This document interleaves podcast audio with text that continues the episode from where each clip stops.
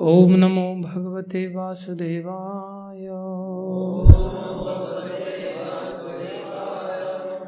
ॐ नमो भगवते वासुदेवाय। ॐ नमो भगवते वासुदेवाय। नारायणं नमस्कृत्यं नरं चैव नरोत्तमं देवीं सरस्वतीं व्यासं ततो जयं धीरये नष्टप्रायेषु भद्रेषु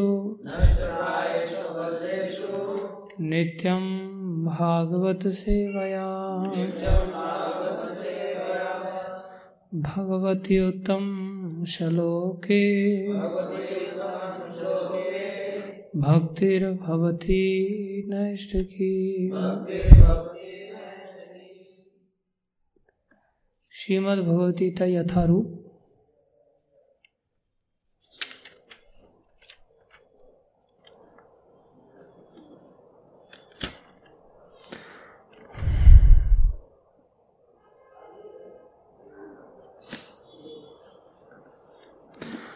हम थोड़ा सा हाँ पहले ये कोई भी श्लोक पढ़ रहे थे भक्त लोग, अभी शुरुआत कर रहे हैं हम। हरि बोल। शुरुआत कर रहे हैं और उसी क्रम में आगे क्लास होनी चाहिए, ठीक है?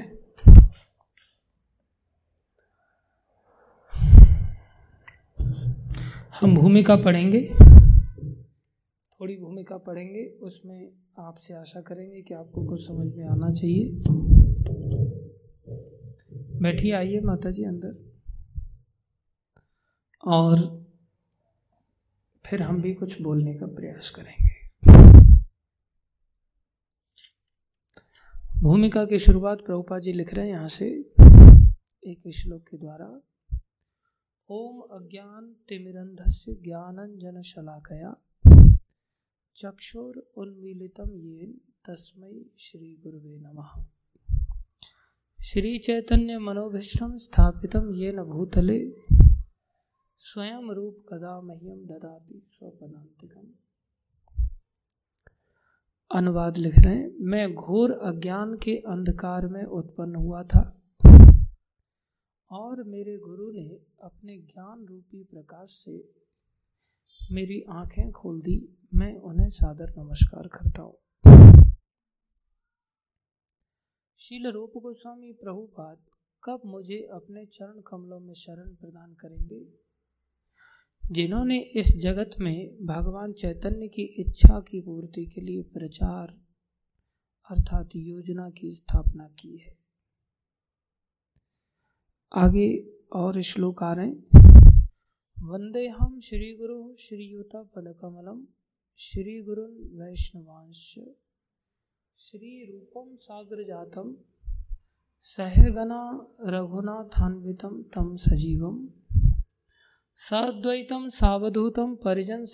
कृष्ण चैतन्य देवम।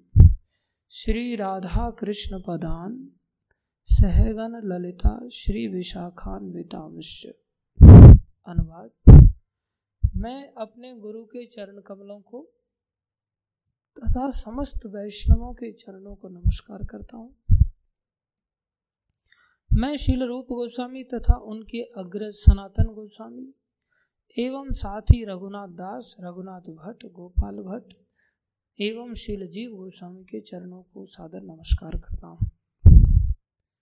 मैं भगवान कृष्ण चैतन्य तथा भगवान नित्यानंद के साथ अद्वैताचार्य गदाधर, शिवास तथा अन्य पार्षदों को सादर प्रणाम करता हूँ। मैं श्रीमती राधा रानी तथा श्री कृष्ण को श्री ललिता तथा श्री विशाखा सखियों सहित सादर नमस्कार करता हूँ। आगे और एक श्लोक आ रहा है। हे कृष्ण करुणा सिंधु, दीन बंधु, जगतपते, गोपेश गोपी कांत, श्री राधा कांत, नमस्तुते। अनुवाद, हे कृष्ण, आप दुखियों के सखा तथा सृष्टि के उद्गम हैं। आप गोपियों के स्वामी तथा राधा रानी के प्रेमी हैं। मैं आपको सादर प्रणाम करता हूँ। तप्त कांचन गौरंगी राधे वृंदावनेश्वरी वृषभानु सुते देवी प्रणमामी हरिप्रिय। अनुवाद, मैं उन राधा रानी को प्रणाम करता हूँ, जिनकी शारीरिक कांति पिघले सोने के सदृश है, जो वृंदावन की महारानी है। आप राजा वृषभानु की पुत्री हैं और भगवान कृष्ण को अत्यंत प्रिय हैं। आगे और श्लोक आ रहे हैं। वांछा कल्पतरुभ्य कृपा पतिता नाम पावनेभ्यो वैष्णवेभ्यो नमो नमः। मैं भगवान के समस्त वैष्णव भक्तों को सादर नमस्कार करता हूँ। वे कल्प वृक्ष के समान सबों की इच्छाएँ पूर्ण करने में समर्थ हैं तथा पतित जीवात्माओं के प्रति अत्यंत दयालु हैं। श्री कृष्ण चैतन्य प्रभु नित्यानंद श्री अद्वैत गदाधर शिवाशादि गौर भक्त वृंदा। मैं श्री कृष्ण चैतन्य प्रभु नित्यानंद श्री अद्वैत गदाधर शिवाशादि समस्त भक्तों को सादर प्रणाम करता हूँ। हरे कृष्ण हरे कृष्ण कृष्ण कृष्ण, हरे हरे हरे राम हरे राम राम राम। हरे यहाँ तक प्रभुपा जी मंगलाचरण का वर्णन कर रहे हैं। इससे आगे भूमिका की थोड़ी और शुरुआत कर रहे हैं। उसको भी हम पढ़ेंगे। ध्यान से सुनिए। और मैं पूछूँगा, क्या समझ में आया?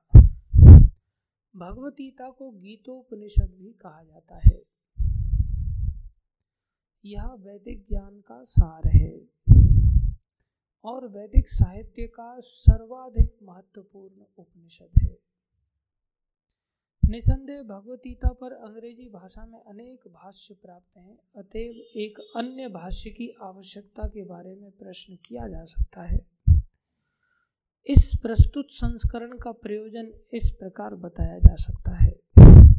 हाल ही में एक अमेरिकी महिला ने मुझसे भगवदगीता में एक अंग्रेज़ी अनुवाद की संस्तुति चाहिए निसंदेह अमेरिका में भगवदगीता के अनेक अंग्रेज़ी संस्करण उपलब्ध हैं।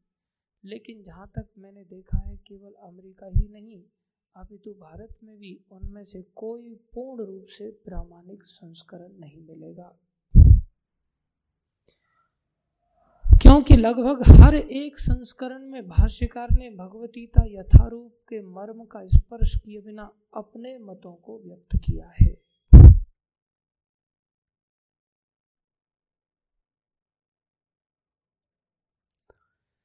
ओम ज्ञानम तिमिरंदस्य ज्ञानंजन शलाकया चक्षुरुन्मीलितं येन। तस्मै नमः। श्री चैतन्य मनोविष्टम स्थापित ये भूतले स्वयं रूप कदा मह्यम ददाति स्वपदांतिकम ये वही श्लोक हैं जो अभी हमने यहाँ पढ़े थे। स्वयं रूप कदा मह्यम ददाति स्वपदांतिकम वंदे हम श्री गुरु श्रीयुतापद कमलम, श्री गुरुन वैष्णवांश श्री रूपम सागर जातम सहगना रघुनाथान्वितम तम सजीवम साद्वैतं सावधूतं परिजनसहितं कृष्णचैतन्यदेवं श्रीराधाकृष्णपदान् सगनललिता श्रीविशाखान्वितांश हे कृष्णकरुणा सिन्धु दीनबन्धो जगत्पते। गोपेश गोपीककान् श्रीराधाकान्त नमस्तु ते।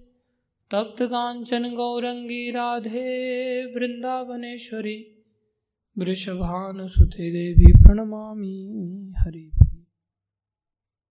वाञ्छाकल्पतरुभ्यश्च कृपा सिन्धुभ्यैव च पतितानां पावनेभ्यो वैष्णवेभ्यो नमो नमः।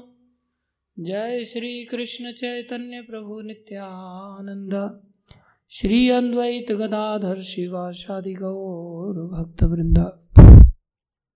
हरे कृष्णा हरे कृष्णा कृष्णा कृष्णा, हरे हरे। हरे राम हरे राम राम राम, हरे हरे। हरे कृष्णा हरे कृष्णा कृष्णा कृष्णा, हरे हरे। हरे राम हरे राम राम राम, हरे हरे। हरे कृष्णा हरे कृष्णा कृष्णा कृष्णा, हरे हरे। हरे राम हरे राम राम राम, हरे हरे। गुरुवे गौरचंद्राय राधिकाय तदालय, कृष्णाय कृष्ण भक्ताय तद्भक्ताय नमो नमः। हरे कृष्णा। तो भूमिका की शुरुआत यहाँ प्रभुपा जी इन श्लोकों से करते हैं। साथ में थोड़ा सामने पैराग्राफ पढ़ा। क्या समझ में आया? कोई हाथ खड़ा करके बता सकता है थोड़ा बहुत? कुछ नहीं। माता जी बैठ के बताइए। दादा जी के बारे में बताया गया है कि उनका सौंदर्य उनकी उनकी स्तुति करने से क्या क्या प्राप्त हो सकता है इसमें से पहले राधे का नाम ले लिया हाँ हाँ वेरी गुड और आप बताइए प्रभु।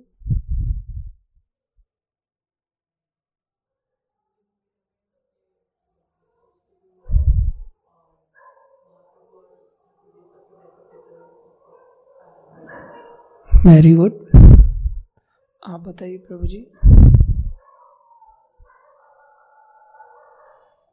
कुछ तो सुना होगा अभी, हमने पढ़ा था तब। भगवान की स्तुति करनी चाहिए। राधा रानी की।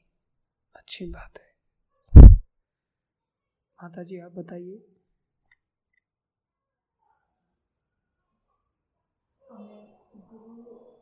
इसमें सभी के चरणों की करते हैं। कृष्ण की राधा की और सभी उसमें। तो सबसे पहले हमें चरणों का ही वंदन करना चाहिए। वेरी गुड अच्छी बात है। हाँ प्रभु जी आप बताएँ सब शास्त्रों का सार है गोपाल महाराज ने कहा है कि इसको किसी भी अनेक भाषाओं में ये लिखी गई है, परंतु यथार्थ रूप में किसी ने नहीं लिखा तो इसलिए गोपाल महाराज ने गीता बहुत गई थी ये यथार्थ रूप में भगवान के वचन है, सारे उसी हम्म बहुत अच्छी बात है। अभी ध्यान से सुनिए। देखो प्रभुपा जी, हमें शुरुआत से ही रास्ता बिल्कुल सभी संदेहों को मिटाते हुए, साफ़ करते हुए चल रहे जो हमें अपने जीवन में सीखना चाहिए, समझना चाहिए और उतारना चाहिए। क्या शिक्षा दे रहे हैं? बोले, ओम अज्ञान तिमिरंधस। सबसे पहली बात ये गीता की भूमिका की शुरुआत ये सिद्ध कर रही है कि गीता उस व्यक्ति के लिए काम करेगी जो व्यक्ति अपने को मूर्ख मानता हो। अज्ञान में वो डूबा हुआ है, ऐसा सोचता हो। जो अपने आप को महान समझता है, वो शरण में नहीं जा सकता। समझ रहे हो? हम हर जगह अपना टूटा फूटा झंडा गाड़ने के लिए तत्पर रहते हैं। यहीं से हमारी बीमारी चल गीता में आगे के श्लोक में भी अर्जुन ने भगवान के सामने शरणागति स्वीकार किया। और भगवान के समक्ष अपने आप को कहते हैं, कार्पण्य दोषो पहत स्वभाव प्रच्छा में प्रच्छा में त्वाम धर्म सम्मूढ़ चेता। हे कृष्ण, मैं धर्म के विषय में सम्मूढ़ हो गया हूँ। मूढ़ माने मूर्ख सम्मूढ़ माने चारों तरफ़ से मूढ़ हो गया हूँ। मैं चारों तरफ़ से अज्ञानता से डूब गया हूँ। अब मुझे समझ नहीं आ रहा है कि मेरे लिए क्या सही है और क्या गलत है। कार्पण्य दोषो बहत स्वभाव प्रच्छामी त्वाम। मैं आपके शरणों चरण में आकर के पूछ रहा हूँ। प्रच्छामी त्वाम धर्म सम्मूढ़ चेता यश श्रेय मेरे लिए जो श्रेयस्कर है, कल्याणकारी है। स्यात निश्चितम, जो निश्चित रूप से कल्याणकारी है, आप क्या कीजिए, ब्रूही तन में मुझे आप वो बताइए। शिष्यस्ते अहम, मैं आपका शिष्य बन गया हूँ। क्या बन गया हूँ? शिष्यस्ते अहम। साधि माम त्वाम प्रपन्नम, मेरा साधन करो। मुझे साधो, मुझे संभालो, मुझे चलाना सिखाओ। त्वाम प्रपन्नम मैं आपकी शरण में आता हूँ। ऐसा किसने कहा? अर्जुन ने कहा। अर्जुन से ज़्यादा बुद्धिमान हम हो सकते हैं क्या? जिनकी ऐसी शक्ति है कि एक तीर छोड़ेंगे तो बरसात ला सकते पर्जन्यास्त्र। एक तीर छोड़ेंगे तो तूफ़ान ला सकते हैं वायवास्त्र एक तीर छोड़ेंगे तो पर्वत ला सकते हैं, पर्वतास्त्र। ऐसे महान शिक्षा से शिक्षित है। वो भी धर्म जब सामने आया, ऐसा टकराव हुआ कि एक और धर्म कह रहा है कि आताताई हैं, इनको मारो। और एक और धर्म कह रहा है कि ये गुरुजन है, इनको कैसे मारे? तो धर्म ने ही बेवकूफ़ बना दिया। और संसार में हम तो अधर्म से बेवकूफ़ बने रहते हैं। हम सोचते सिगरेट छोड़ें कि नहीं छोड़ें? अब बताओ, अधर्म ही आदमी को कितना बड़ा मूर्ख सिद्ध कर रहा है। लेकिन व्यक्ति, अधर्मी व्यक्ति भी अपने आप को मूर्ख मानने के लिए तैयार। तो धर्म पालन करने वाला व्यक्ति भी अपने आप को मूर्ख माने। गीता की शुरुआत वहाँ से होती है। कोई व्यक्ति जो, हम तो धर्म कर्म में बहुत पालन कर रहे हैं, आप हमें क्या सिखाएँगे? तो उसके लिए गीता नहीं है। गीता तो उसको समझ में आएगी जो धर्म में लगा हुआ व्यक्ति अपने आप को कैसा माने? मूर्ख नहीं, महामूर्ख माने, सम्मूढ़, मूढ़ माने गधा, सम्यक मूढ़ेन इति सम्मूढ़, चारों तरफ़ से गधा। और ऐसा किसी के बोलने पर ना माने, खुद से माने। ये धर्म भी दिमाग खराब कर देता है। अधर्मी की तो चला ही क्या? कई बार दिमाग में आता है, घर छोड़े कि नहीं छोड़े? भगवान की सेवा करें, ये धर्म है या माँ बाप की सेवा करें, ये धर्म है? कई बार सोचता आदमी शादी कर लिया, पत्नी को छोड़े कि भगवान को छोड़े? बच्चों का कर्तव्य पालन करें या प्रचार का कर्तव्य पालन करें? घर को बचाएँ या देश को बचाएँ? ऐसा आदमी कंफ्यूज हो जाता है। और गीता ये धर्म हो, अधर्म हो, सब कंफ्यूजन को दूर कर देती है। लेकिन इसकी शुरुआत कहाँ से होती है? जब हम क्या माने अपने आप को? महाअज्ञानी। चारों तरफ़ से गधा माने। तभी तो हम अच्छा बनने का प्रयास करेंगे। कोई व्यक्ति अपने आप को रोगी मानता नहीं, इलाज करा पाएगा वो। पहले उसको रोगी मानना पड़ेगा, तब वो जाएगा स्वेच्छा से इलाज कराने के लिए। तभी तो दवाई खाएगा। रोगी मानता नहीं, उसके पीछे दवाई लेके घूमते रहो, खाएगा वो। नहीं। इसलिए गीता को लोगों को बांटते फिरते हैं हम, लेकिन लोग क्या अर्जुन की तरह बदल जाते हैं? नहीं। अरे उस गीता को कभी खोल करके अपने आप को कभी रोगी मान लें, यही बहुत बड़ी बात है। और फिर इसको पढ़ेंगे तो उनको समझ में नहीं आ गया, तब वो भक्तों के पास आएँगे। हमें समझ में नहीं आ रहा, थोड़ा इसको आप प्रेस्क्रिप्शन लिख दो जरा डॉक्टर साहब। इसलिए गीता दी जाती है कि कम से कम इतना पढ़ के इतना तो समझ जाओ कि भाई तुम रोगी हो अज्ञानी हो। तो प्रभुपा जी शुरुआत कर रहे हैं अपने आप से ओम अज्ञानम तिमिर। मैं अज्ञान के तिमिर माने अंधकार में। ओम अज्ञानम तिमिर अंधस्य में अंधा हो चुका था। जैसे कुंभकर्ण भ्रातृ प्रेम में अंधा हो गया था। और रावण के कहने पर राम जी से लड़ने चल पड़ा। अब सामने विभीषण दिखाई दिए उसको तो वहाँ भी भाई का प्रेम जागृत हो गया। लेकिन बड़े भाई का प्रेम कुछ ज़्यादा जागृत था। तो इतना अतिकाय शरीर था, उसने हाथ पे बिठा लिया उसको और सामने लाके ऐसे बात करने लग गया, भैया, विभीषण, गलती तो रावण की है। और मुझे ये समझ में आ रहा है। लेकिन फिर भी मैं आसक्ति में अंधा हो गया हूँ। मुझे साथ तो उसी का देना पड़ेगा। इसलिए तू जान बचा के चला जा, मैं युद्ध तो रावण की ओर से ही लड़ूँगा। ऐसे हम सभी अज्ञान में क्या हो जाते हैं? अंधे हो जाते हैं।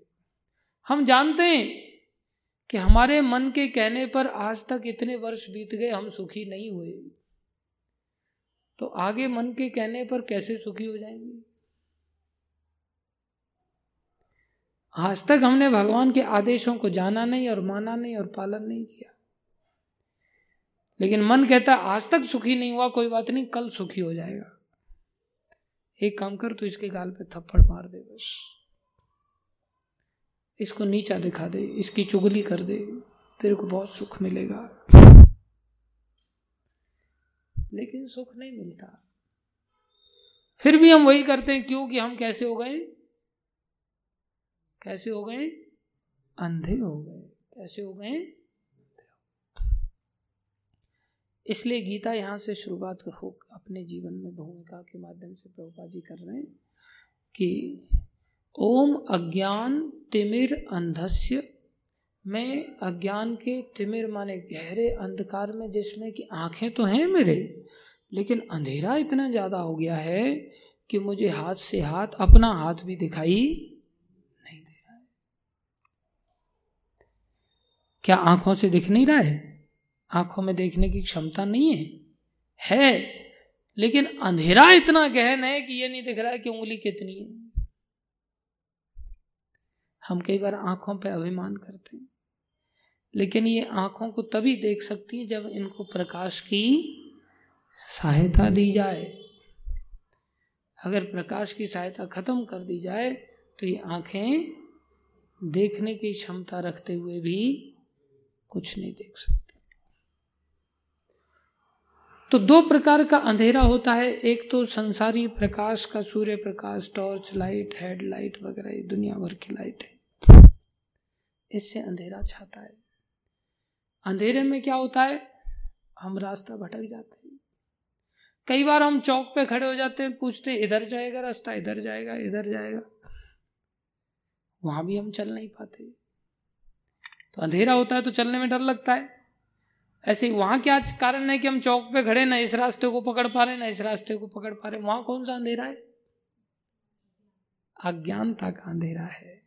वहाँ कौन सा अंधेरा है? अर्थात अज्ञानता का अंधेरा भी हमें ऐसा ही किंग कर्तव्य मूड बना देता है। हमें समझ नहीं आता हमें क्या करना है और क्या नहीं करना है। भयभीत कर देता है। कौन से रास्ते पर चलो? तो ये क्या है? अज्ञानता का अंधकार है। अब यहाँ प्रकाश कहाँ से आएगा? बोले, गुरुजन शलाका। शला का मतलब टॉर्च कह सकते हो आज के समय में। पहले हाँ वो मशाल होती थी, मशाल में तेल डालते थे उस पर रस्सी बांधते थे धीरे धीरे करके जलती थी वो, उससे लोग रास्ता देखते थे। उसको शलाका कहते हैं। बोले, मेरे गुरुजी ने क्या किया? मैं अज्ञान के अंधकार में अंधा हो गया था। ओम अज्ञान तिमिर अंधस्य मेरी आँखें काम नहीं कर रही थी, उन्होंने क्या किया? ज्ञान अंजन शलाकया ज्ञान का ऐसा काजल लगाया, उससे प्रकाश निकला और मुझे शलाका की तरह सब चीज़ें दिखाई देने लगा। ऐसे गुरु को ये तस्मय श्री गुरुवे नमः। मैं ऐसे गुरु को बारंबार प्रणाम करता हूँ। समझ में आया? अर्थात गुरु वो प्लग है जिसके अंदर वो बोर्ड है जिसमें ऐसी लाइट आ रही है कि उसको हमने अगर अपना शरणागति का प्लग डाला तो एकदम से हमारी हेलोजन जल जाए समझ में आया? तो गुरु किसकी तरह है? बोर्ड की तरह। किसकी तरह है? इलेक्ट्रिक बोर्ड की तरह। हमने शरणागति का प्लग डाला तो हमारी आँखों में लाइट जल जाएगी, अंधेरा दूर हो जाएगा। फिर कह रहे हैं कि भाई ये लाइट गुरुजी के पास कहाँ से आई? आजकल समाज में दुनिया भर के लोग अपने आप को बोर्ड कहने के लिए तैयार है, मेरे से लाइट ले लो, मेरे से लाइट ले लो, मेरे से लाइट ले लेकिन लाइट का स्रोत आगे बढ़ नहीं रहा है। तो उस बोर्ड में लाइट कहाँ से आएगी? आजकल एक फ़ैशन बन गया कि बोर्ड में प्लग डाल दो बस, हो गया काम हमारा। नहीं प्लग डालने से लाइट जले तो तो बोर्ड काम का है। लाइट जले नहीं, खाली डालने का आपने काम कर दिया तो फ़ायदा क्या हुआ उसमें डालने से? इसलिए संसार में दुनिया भर के ऐसे बोर्ड बन के, गुरु बन के लोग घूम रहे हैं। और भोली भाली जनता उनकी शरणागति का प्लग डाल दे रही है उनमें, लेकिन लाइट जल नहीं रही है। इसलिए ये ध्यान देना ज़रूरी है कि उस प्लग तक लाइट पहुँच रही है या नहीं पहुँच रही है। इसलिए वो लाइट ऊपर कनेक्शन से कनेक्ट होनी चाहिए। समझ रहे हो? तो वो कनेक्शन कौन है?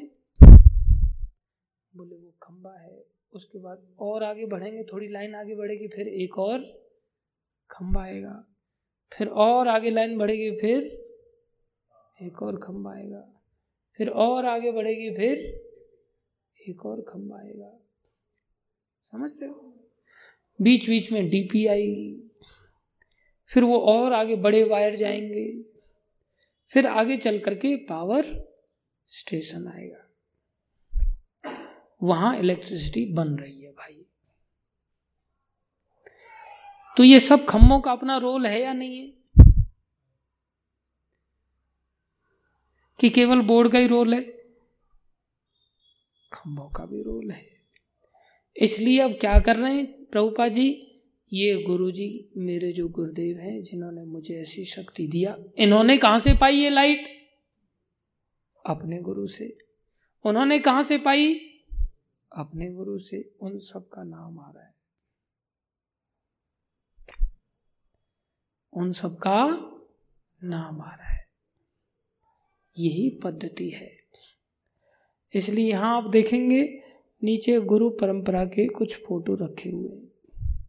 प्रभुपा जी प्रभुपा जी के आगे उनके गुरु जी भक्ति सिद्धांत महाराज, फिर उनके गुरु जी आगे गौर किशोरदास बाबा जी महाराज, फिर उनके आगे भक्त विनोद ठाकुर, फिर उनके गुरु जी जगन्नाथ दास बाबा जी।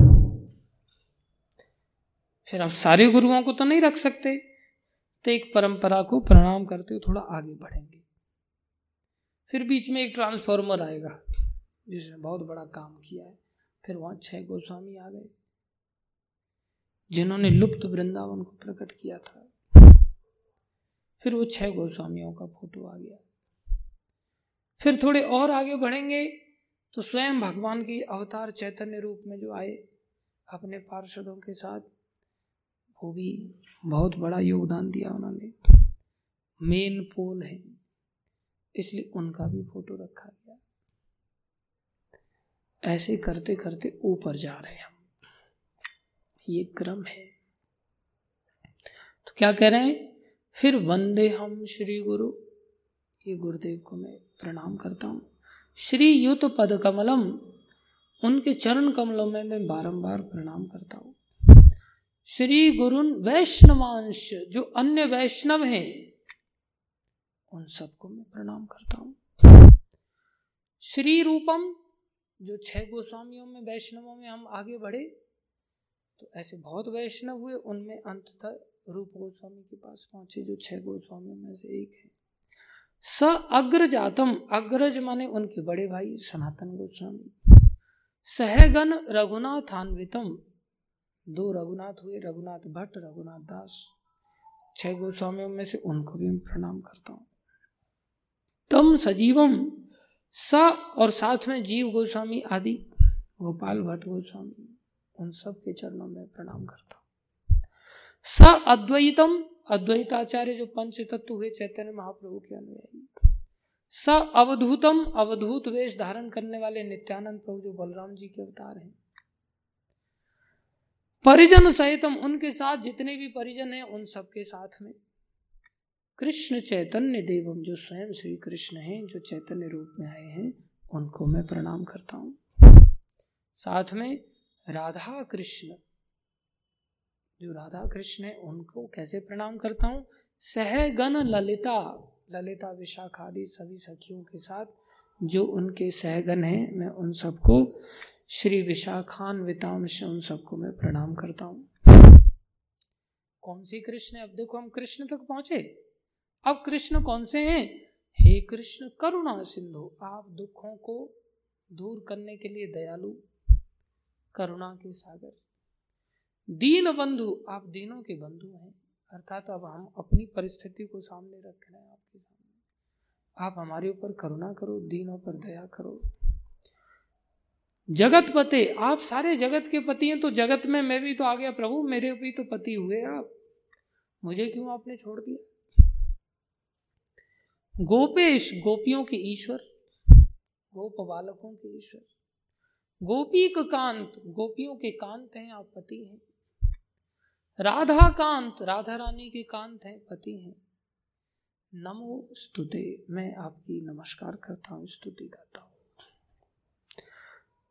कैसी राधा रानी है? जैसे कृष्ण है, कृष्ण की महिमा बताया, राधा रानी की महिमा बता रहे आप तो तपे हुए सोने की कांति धारण करने वाले हैं। गौर वर्ण की है। तप्त कांचन मन कंचन माने सोना, कांचन माने तपा हुआ सोना, पिघला हुआ सोना। गौरांगी, आपके गौर वर्ण है, अंग गोरे हैं।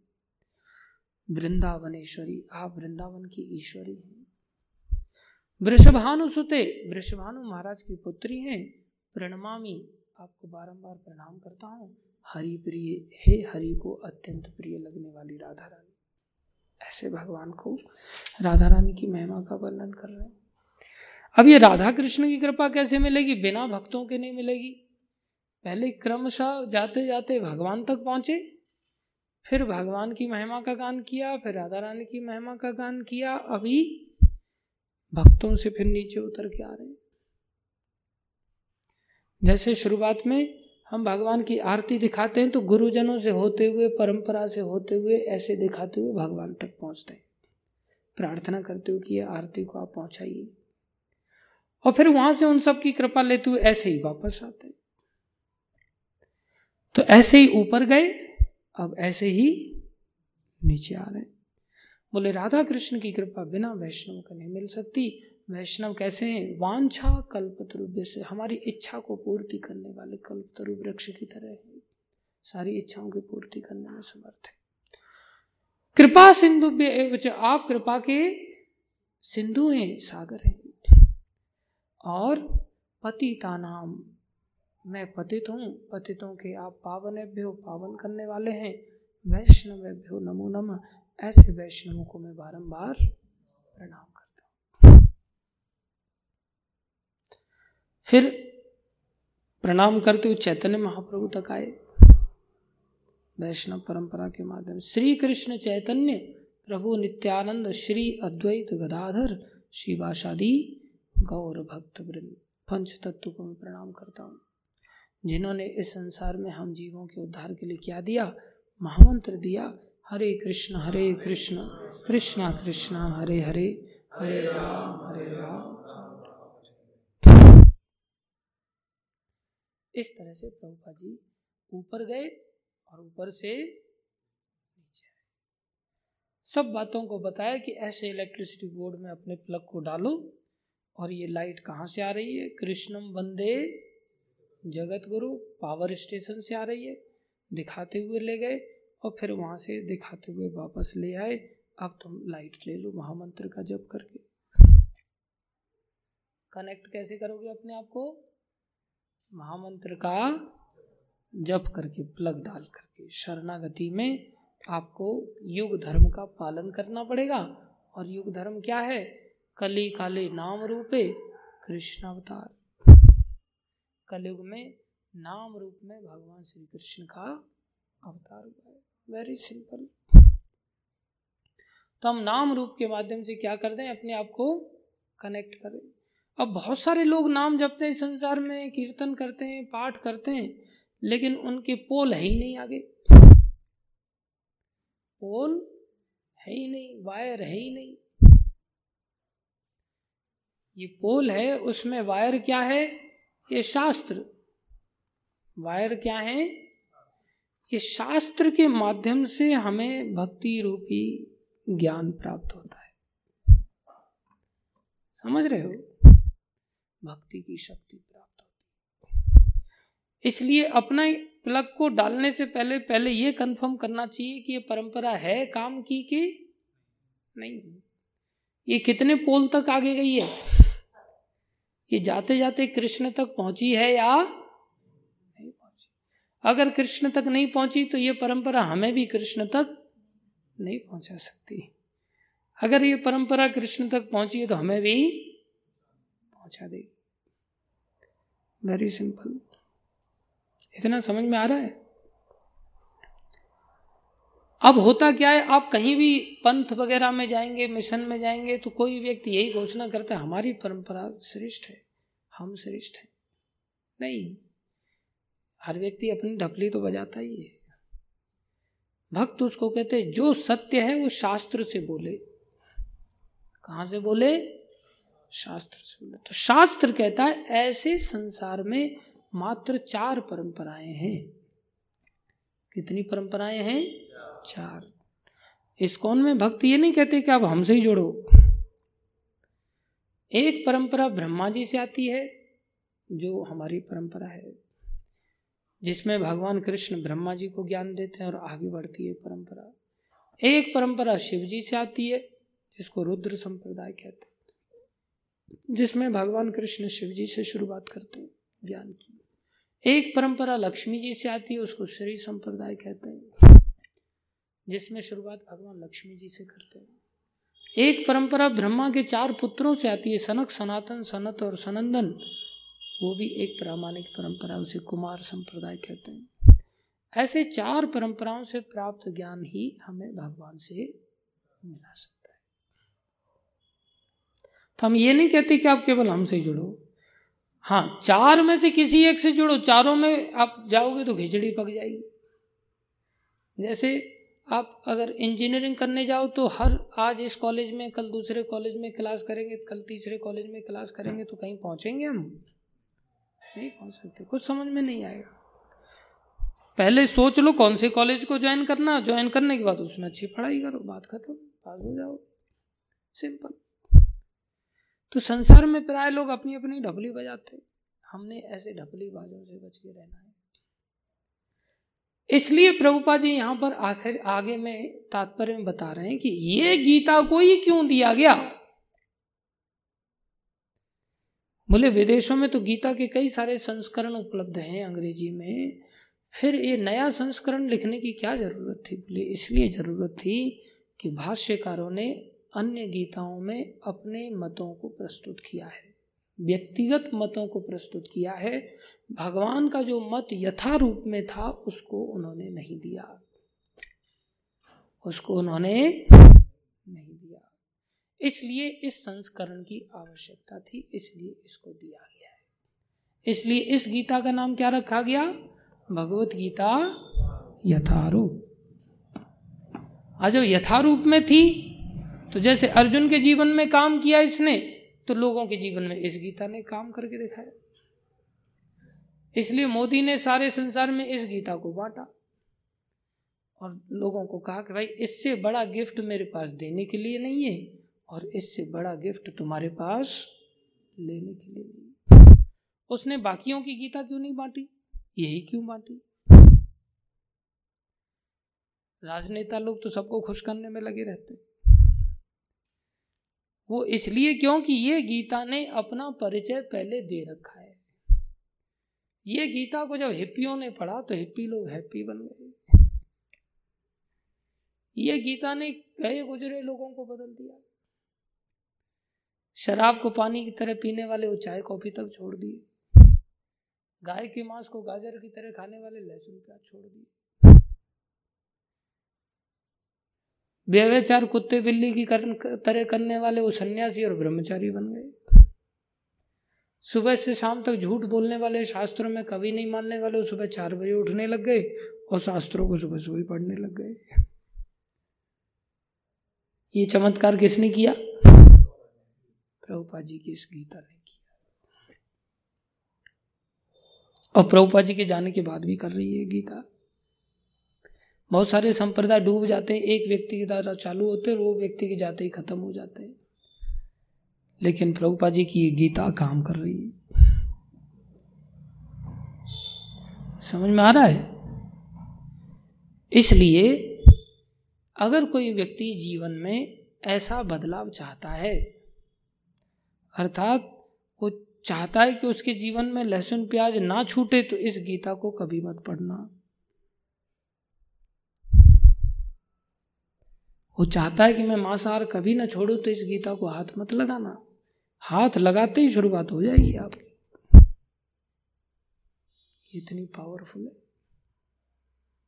आपने अगर मन बना लिया कि मेरे को झूठ पे ही जीना है, झूठी लेना है, झूठी देना है, झूठ चबेना, अगर आपने झूठ को चबेना बना रखा है, लेना देना बना रखा है, नाश्ता, पानी, भोजन सब झूठ बना रखा है तो इस गीता को हाथ मत लगाना भाई, नहीं तो आपका झूठ चला जाएगा। भूल के भी कभी गीता क्लास में आके मत बैठना। नहीं तो इसका असर आपकी इच्छा के खिलाफ होना चालू हो जाएगा।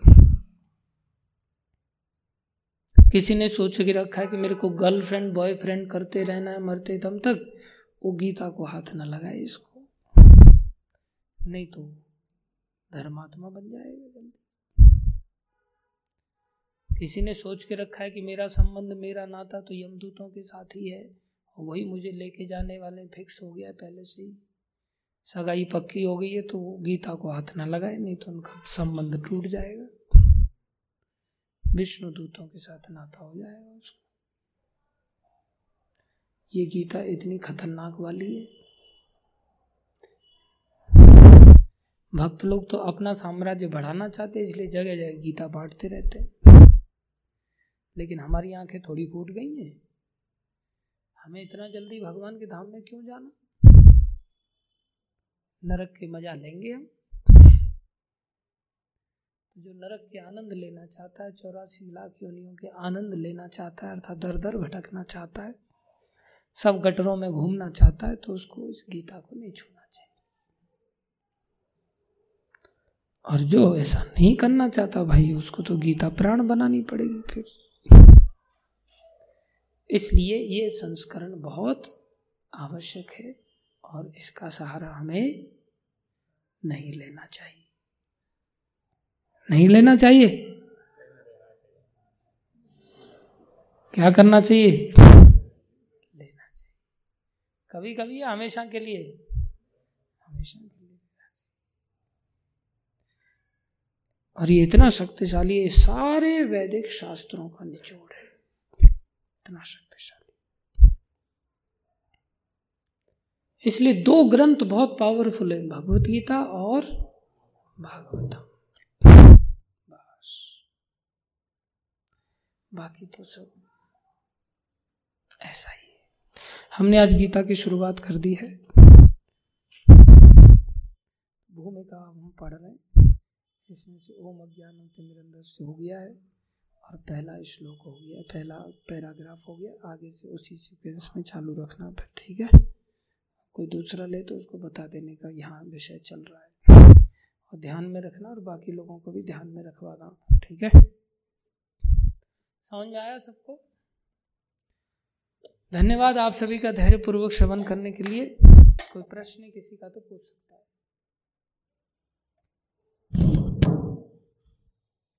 कोई प्रश्न?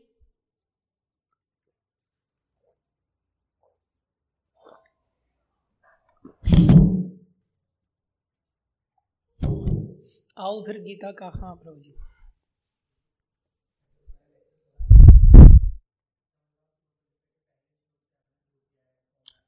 जी हाँ।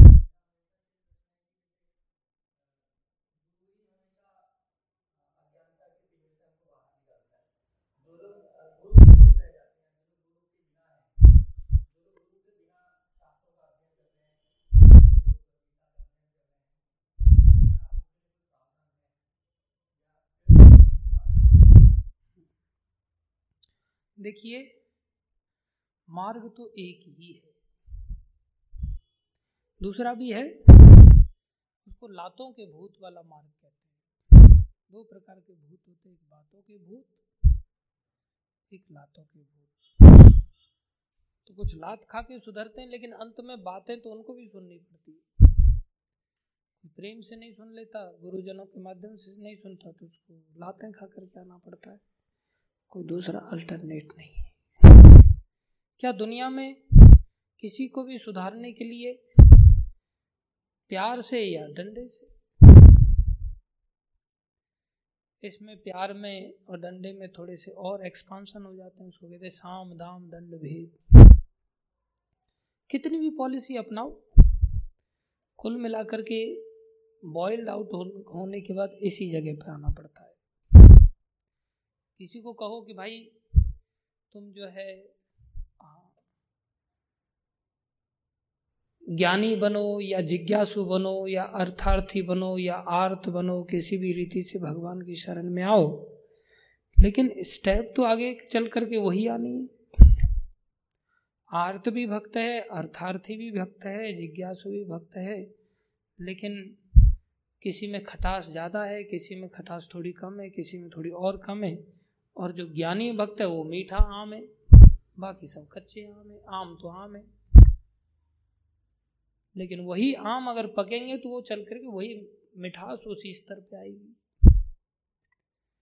ऐसे ही वास्तव में हमें भगवत प्राप्ति करनी है तो कोई दूसरा उपाय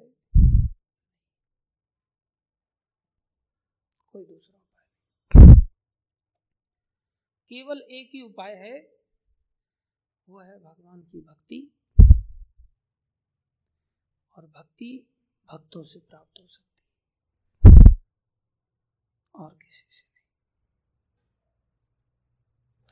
भगवान ही देते हैं, भक्ति के दाता भगवान ही है, लेकिन भक्तों के माध्यम से देते हैं। उन्होंने स्वयं को भक्तों के माध्यम में सौंप रखा है। इसलिए दूसरा उपाय नहीं। आज करो, दस हज़ार बाद, जन्मों बाद करो। कोई ऐसी इमरजेंसी नहीं है। इस सृष्टि काल में नहीं कर पा तो कोई बात नहीं, आगे फिर सृष्टि होगी। चिंता की बात जब हमारा पेट भर जाए, तब हम ऐसा है।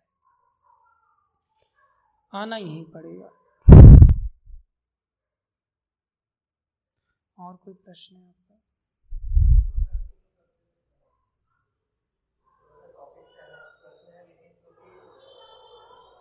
आजकल जो टाइम चल रहा है, कुछ चलचित्रों के माध्यम से दिखाया जा रहा है कि हिंदू खतरे में है।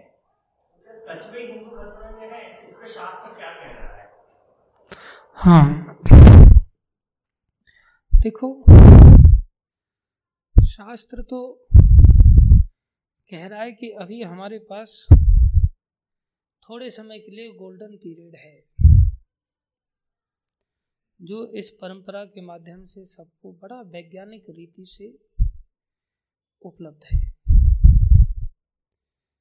अर्थात इस संस्था के माध्यम से, इस परंपरा के माध्यम से सारे संसार में ये ज्ञान का सूर्य चमचमा रहा है। खतरे में क्यों है? फिर भी क्योंकि हम उस सूर्य के प्रकाश को ले नहीं रहे स्वयं से। तो जो लेगा उसके लिए गोल्डन टाइम है। जो नहीं लेगा उसके लिए खतरा ही खतरा आगे चल करके सूर्य ही नहीं रहेगा, तब सामूहिक खतरा आ जाएगा। समझ रहे? अभी व्यक्तिगत खतरा हम अपने हाथों से अपने पैरों पे कुल्हाड़ी मार रहे हैं।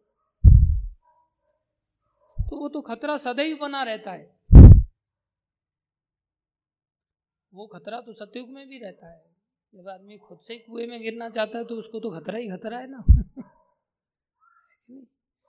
वर्तमान में आचार्यों की दया से अभी ऐसा खतरा नहीं है। प्रभुपा जी शास्त्र के द्वारा हमें समझा रहे हैं कि ये जो दस हज़ार वर्ष का जो समय है, ये समय अपने उद्धार करने के लिए सबसे उत्तम समय है।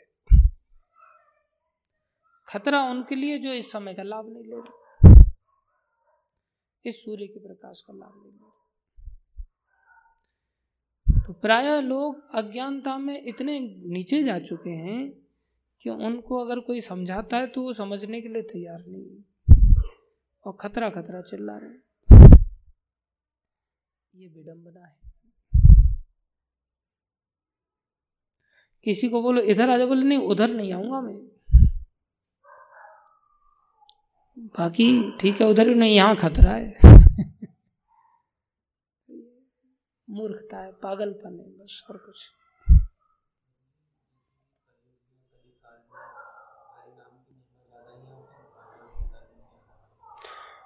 हरि नाम में भगवतीता में इनमें कोई अंतर नहीं है। कलयुग में ये सब चीज़ें भगवान का ही रूप है। कलयुग में भागवत ने आश्रय लिया, भागवत में धर्म ने आश्रय लिया है। और ये भागवत भगवतीता ही है। भगवतीता का ही प्रैक्टिकल फॉर्म है भागवतम। इसलिए कलयुग में भागवतम में नाम की ही महिमा का गान किया है। तो नाम जपें या नाम की महिमा का श्रवण करें, कोई अंतर नहीं है। नाम के बारे में ही सारे उपदेश दिए हैं भगवतीता में तो नाम की चर्चा हो रही है। नाम की महिमा जब बताई जाए तो क्या नाम भगवान के बिना एग्जिस्ट कर सकता है? तो नाम क्या है भगवान और गीता क्या है भगवान? हाँ? दोनों ही सभी एक दूसरे से जुड़े हुए अभिन्न हैं। गीता क्या है भगवान? नाम क्या है भगवान? समझ रहे तो ये सभी एक दूसरे के पूरक हैं। जैसे पूछा जाए, तुम्हारा मकान क्या है? कहाँ है? बोले, बिजली घर के सामने।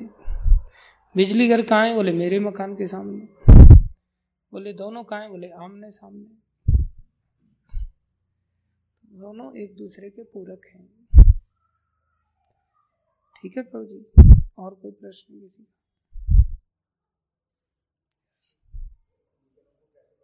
हम्म? हाँ गुरुजनों की एक पहचान तो इसी में बताया कि पूछो उनको कि तुम्हारी परंपरा कहाँ से आ रही है। तो बताएँगे, मेरे गुरु ये हैं, मेरे गुरु ये हैं, मेरे गुरु ये हैं, मेरे गुरु ये हैं। तो गुरु परंपरा पूरी उनके पास होगी। तो पहली पहचान तो यही है कि वो परंपरा के अंतर्गत आने चाहिए। फिर अन्य पहचाने आती है। अन्य पहचान क्या आती है? अन्य पहचान आती है कि गुरु को ब्रह्मनिष्ठ होना चाहिए। भगवान के ऊपर पूर्ण निर्भर होना चाहिए। गुरु को शास्त्रों के ज्ञान में निपुण होना चाहिए, जिससे शिष्य के सभी संशयों का छेदन कर सके। गुरु को भगवान विष्णु का कृष्ण का भक्त होना चाहिए किसी भी हालत में। तभी वो ब्रह्मनिष्ठ होगा और गुरु परंपरा में होना चाहिए। ये मुख्य रूप से कुछ योग्यताएँ हैं। और योग्यताएँ भी शास्त्रों में बताई हैं कि उसका वाचो बेगम मनसा क्रोध बेगम जीवा बेगम उदर उपस्थ बेगम ये छह वेगों को वश में करने वाला होना चाहिए। बोलने का वेग उसकी कंट्रोल में होना चाहिए, मन का वेग कंट्रोल में होना चाहिए, क्रोध का वेग कंट्रोल में होना चाहिए, उदर का वेग कंट्रोल में होना चाहिए, जनन इंद्रियों का वेग कंट्रोल में होना चाहिए। जीवा का वेग कंट्रोल में होना चाहिए नहीं कि लालची हो मेरे लिए, ये आइटम लाओ, ये आइटम लाओ। तो ऐसा जो छह वेगों को नियंत्रित करने वाला हो, वो सारी धरती पर शिष्य बना सकता है। सर्वाम सर्वाम अपीमाम पृथ्वीम सशिष्यात। ये गुरु की योग्यता है। और सबसे बड़ी योग्यता है, जय कृष्ण तत्ववेता से ही गुरु हो जो कृष्ण को जानता है, वो गुरु है। जो कृष्ण को नहीं जानता वो गुरु नहीं। कृष्ण तत्व को जानने वाला ही गुरु है। समझ में आया? और कुछ? हाँ प्रभु जी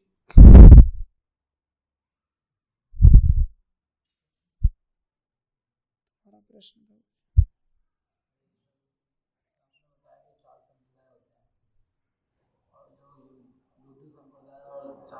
संप्रदाय जो होता है उसमें मतलब किस चीज़ की तपस्या वो लोग करते हैं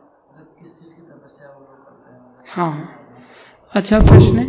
ये चारों संप्रदाय भगवान कृष्ण से जब मिलाने की बात कर रहे हैं तो ये चारों के चारों संप्रदाय कृष्ण आराधना ही सिखाते हैं। ब्रह्म संप्रदाय में भी राधा कृष्ण की आराधना सिखाई जाती है। कुमार संप्रदाय में भी राधा कृष्ण की आराधना सिखाई जाती है। रुद्र संप्रदाय में जो शिव जी से आता है उसमें लड्डू गोपाल जी की आराधना सिखाई जाती है। और जो श्री संप्रदाय है, उसमें लक्ष्मी नारायण की आराधना सिखाई जाती है, या सीताराम की आराधना सिखाई जाती है, या राधा कृष्ण की आराधना सिखाई जाती है, इनमें कोई अंतर नहीं ये चारों संप्रदाय भगवान कृष्ण की ही आराधना सिखाते हैं। श्री संप्रदाय का प्रचार प्रसार रामानुजाचार्य ने किया, जो दक्षिण भारत में पाया जाता है प्राय। जहाँ पद्मनाभ गोस्वामी और अनेकों मंदिर हैं भगवान के। जो रुद्र संप्रदाय है, उसमें वल्लभाचार्य एक आचार्य हुए, जिन्होंने विष्णु स्वामी भी उसमें आचार्य हुए। जो गुजरात में पाया जाता है, जो हवेली आदि के नाम से भी जाना जाता है, जहाँ लड्डू गोपाल जी की सेवा सिखाई जाती है, उसका मंत्र है श्री कृष्ण शरणम मामा। जो रुद्र, ये निम्बार्क संप्रदाय जिसको कुमार संप्रदाय भी कहते हैं, उसके निम्बार्क आचार्य हुए। उसमें राधा कृष्ण की सेवा सिखाई जाती है और उसका मंत्र राधे कृष्ण राधे कृष्ण कृष्ण कृष्ण, राधे राधे राधे श्याम राधे श्याम श्याम श्याम, राधे और जो ब्रह्म संप्रदाय है, इसमें भी राधा कृष्ण की सेवा सिखाई जाती है। इसका मंत्र हरे कृष्ण हरे कृष्ण कृष्ण कृष्ण, हरे हरे हरे राम हरे राम। समझ में और कोई प्रश्न किसी का? ये सब सतोगुण के अंतर्गत नहीं आते, ये सब तमोगुनी वर्शिप है रजोगुनी वर्शिप है। तमोगुनी पूजा रजोगुनी पूजाओं के अंतर्गत आते हैं। सतोगुनी पूजा में उद्धार करने वाले तो केवल यही हैं, बाकी नहीं। आइए आइए, अंदर आइए प्लीज़ हरे कृष्ण। आइए। प्लीज़ आइए। बैठिए। यस प्रभु। हाँ अच्छा प्रश्न है आपका। वैष्णवों को शिव जी की आराधना उस प्रकार से करने के लिए शास्त्र उपदेश नहीं देता? भक्ति रूप में। शास्त्र उनकी प्रार्थना करने के लिए, उनको प्रणाम करने के लिए, उनको आराधना करने के लिए तब कहता है, यदि हम उनसे भक्ति मांगे तो। क्योंकि शिव जी के बारे में शास्त्र कहता है, वैष्णवा नाम यथा शंभु। वैष्णवों में सर्वश्रेष्ठ शिवजी हैं, जिनकी कृपा से हम भगवान की भक्ति पा सकते हैं। इसलिए यदि हम भक्ति की कामना रखते हैं तो उनकी आराधना कर सकते हैं और वो हमें निश्चित रूप से भगवान की भक्ति का दान देंगे। और अलग से कोई उनको ईश्वर की सत्ता मान करके अगर भक्ति करता है तो अपराध है शिव जी को अच्छा नहीं लगता। समझ रहे जैसे किसी आईजी को आप कांस्टेबल कहेंगे तो अच्छा लगेगा उसको? वो उपहार समझेगा। और किसी कांस्टेबल को आप आईजी साहब कहो, आप एक दृष्टि से तो कह सकते हो, मैं तो तुम्हें सम्मान बढ़ के दे रहा हूँ, लेकिन वो उसकी पोजीशन है ही नहीं। आप उसको बहुत ही एम्बेरेस्ड फील करा रहे हो। इसलिए जिसकी जो पोजीशन है, उसके अनुसार आप रेस्पेक्ट के साथ बोलो तो उसको अच्छा लगेगा। एक एडवोकेट जनरल थे दिल्ली में, मैं जानता नहीं था कि एडवोकेट जनरल एडवोकेट से ऊपर अच्छी पोस्ट होती है तो मैंने उनको कहा, वकील साहब कैसे हैं? बोले, मैं वकील नहीं हूँ। I am an advocate general मतलब एडवोकेट जनरल है तो वकील तो बाई डिफ़ॉल्ट हुए आप। वकील तो बाई डिफ़ॉल्ट हो ही गए ना, उससे ऊपर की पोस्ट अच्छी बात है, जैसे सौ रुपए के नोट में दस रुपया तो आ ही गया ना। लेकिन फिर भी उसको ऊपर का पोस्ट जो उसका है, वो चाहिए। उससे नीचे से संबोधन करने पर अच्छा नहीं लग रहा है। इसलिए जो जिस स्तर का, उसको उसी स्तर से हमें रिगार्ड करना चाहिए। Then we can save ourselves from the offences otherwise we come under the category of offenses. और कुछ? यस प्लीज़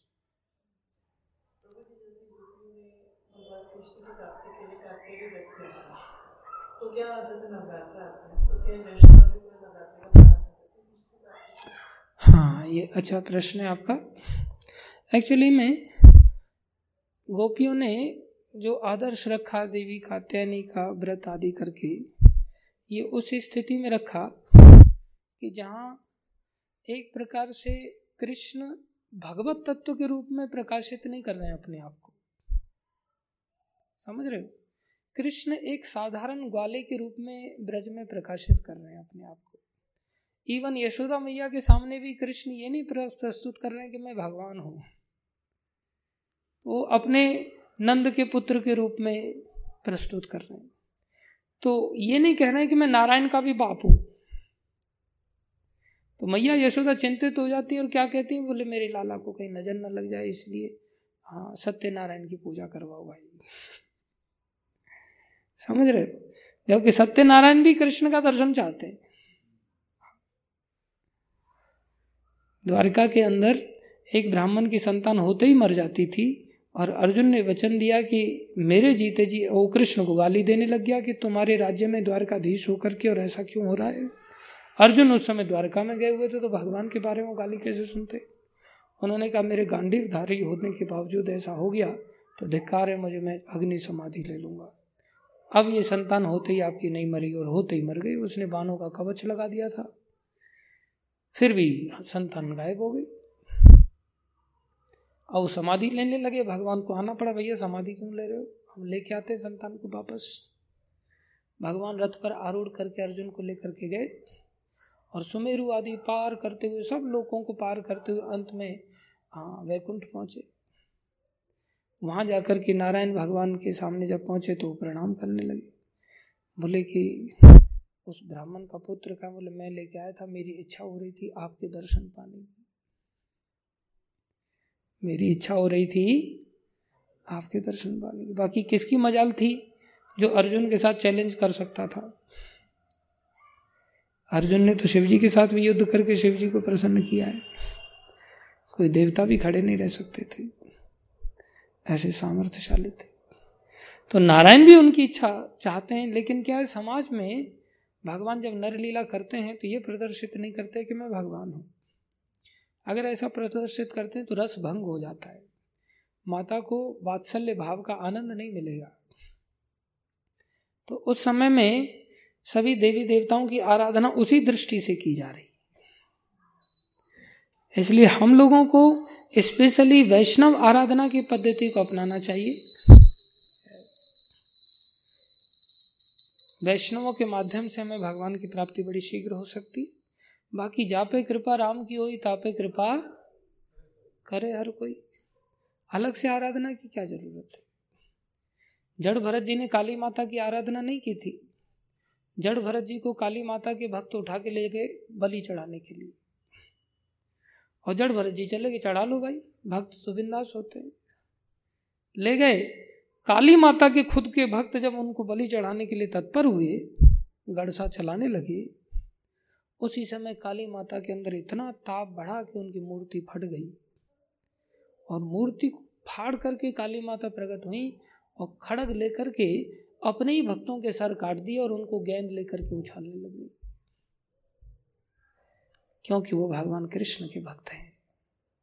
भक्त अपराध को शंकर जी भी नहीं सह सकते। इसलिए भक्त से बड़ी सत्ता कोई नहीं हो सकती। भक्तों को किसी से सहायता मांगने की आवश्यकता नहीं है। बाकी भक्त विनम्र इतना होता है कि चिट्ठी का भी सम्मान करता है। ये नहीं कि भक्त सीना तान करके चले। किसी को गिने ही नहीं। प्रणाम सबको करता है। भक्ति में अनन्य होकर श्री कृष्ण की करता है या भगवान के शुद्ध भक्तों की करता है। समझ में और कोई प्रश्न किसी का?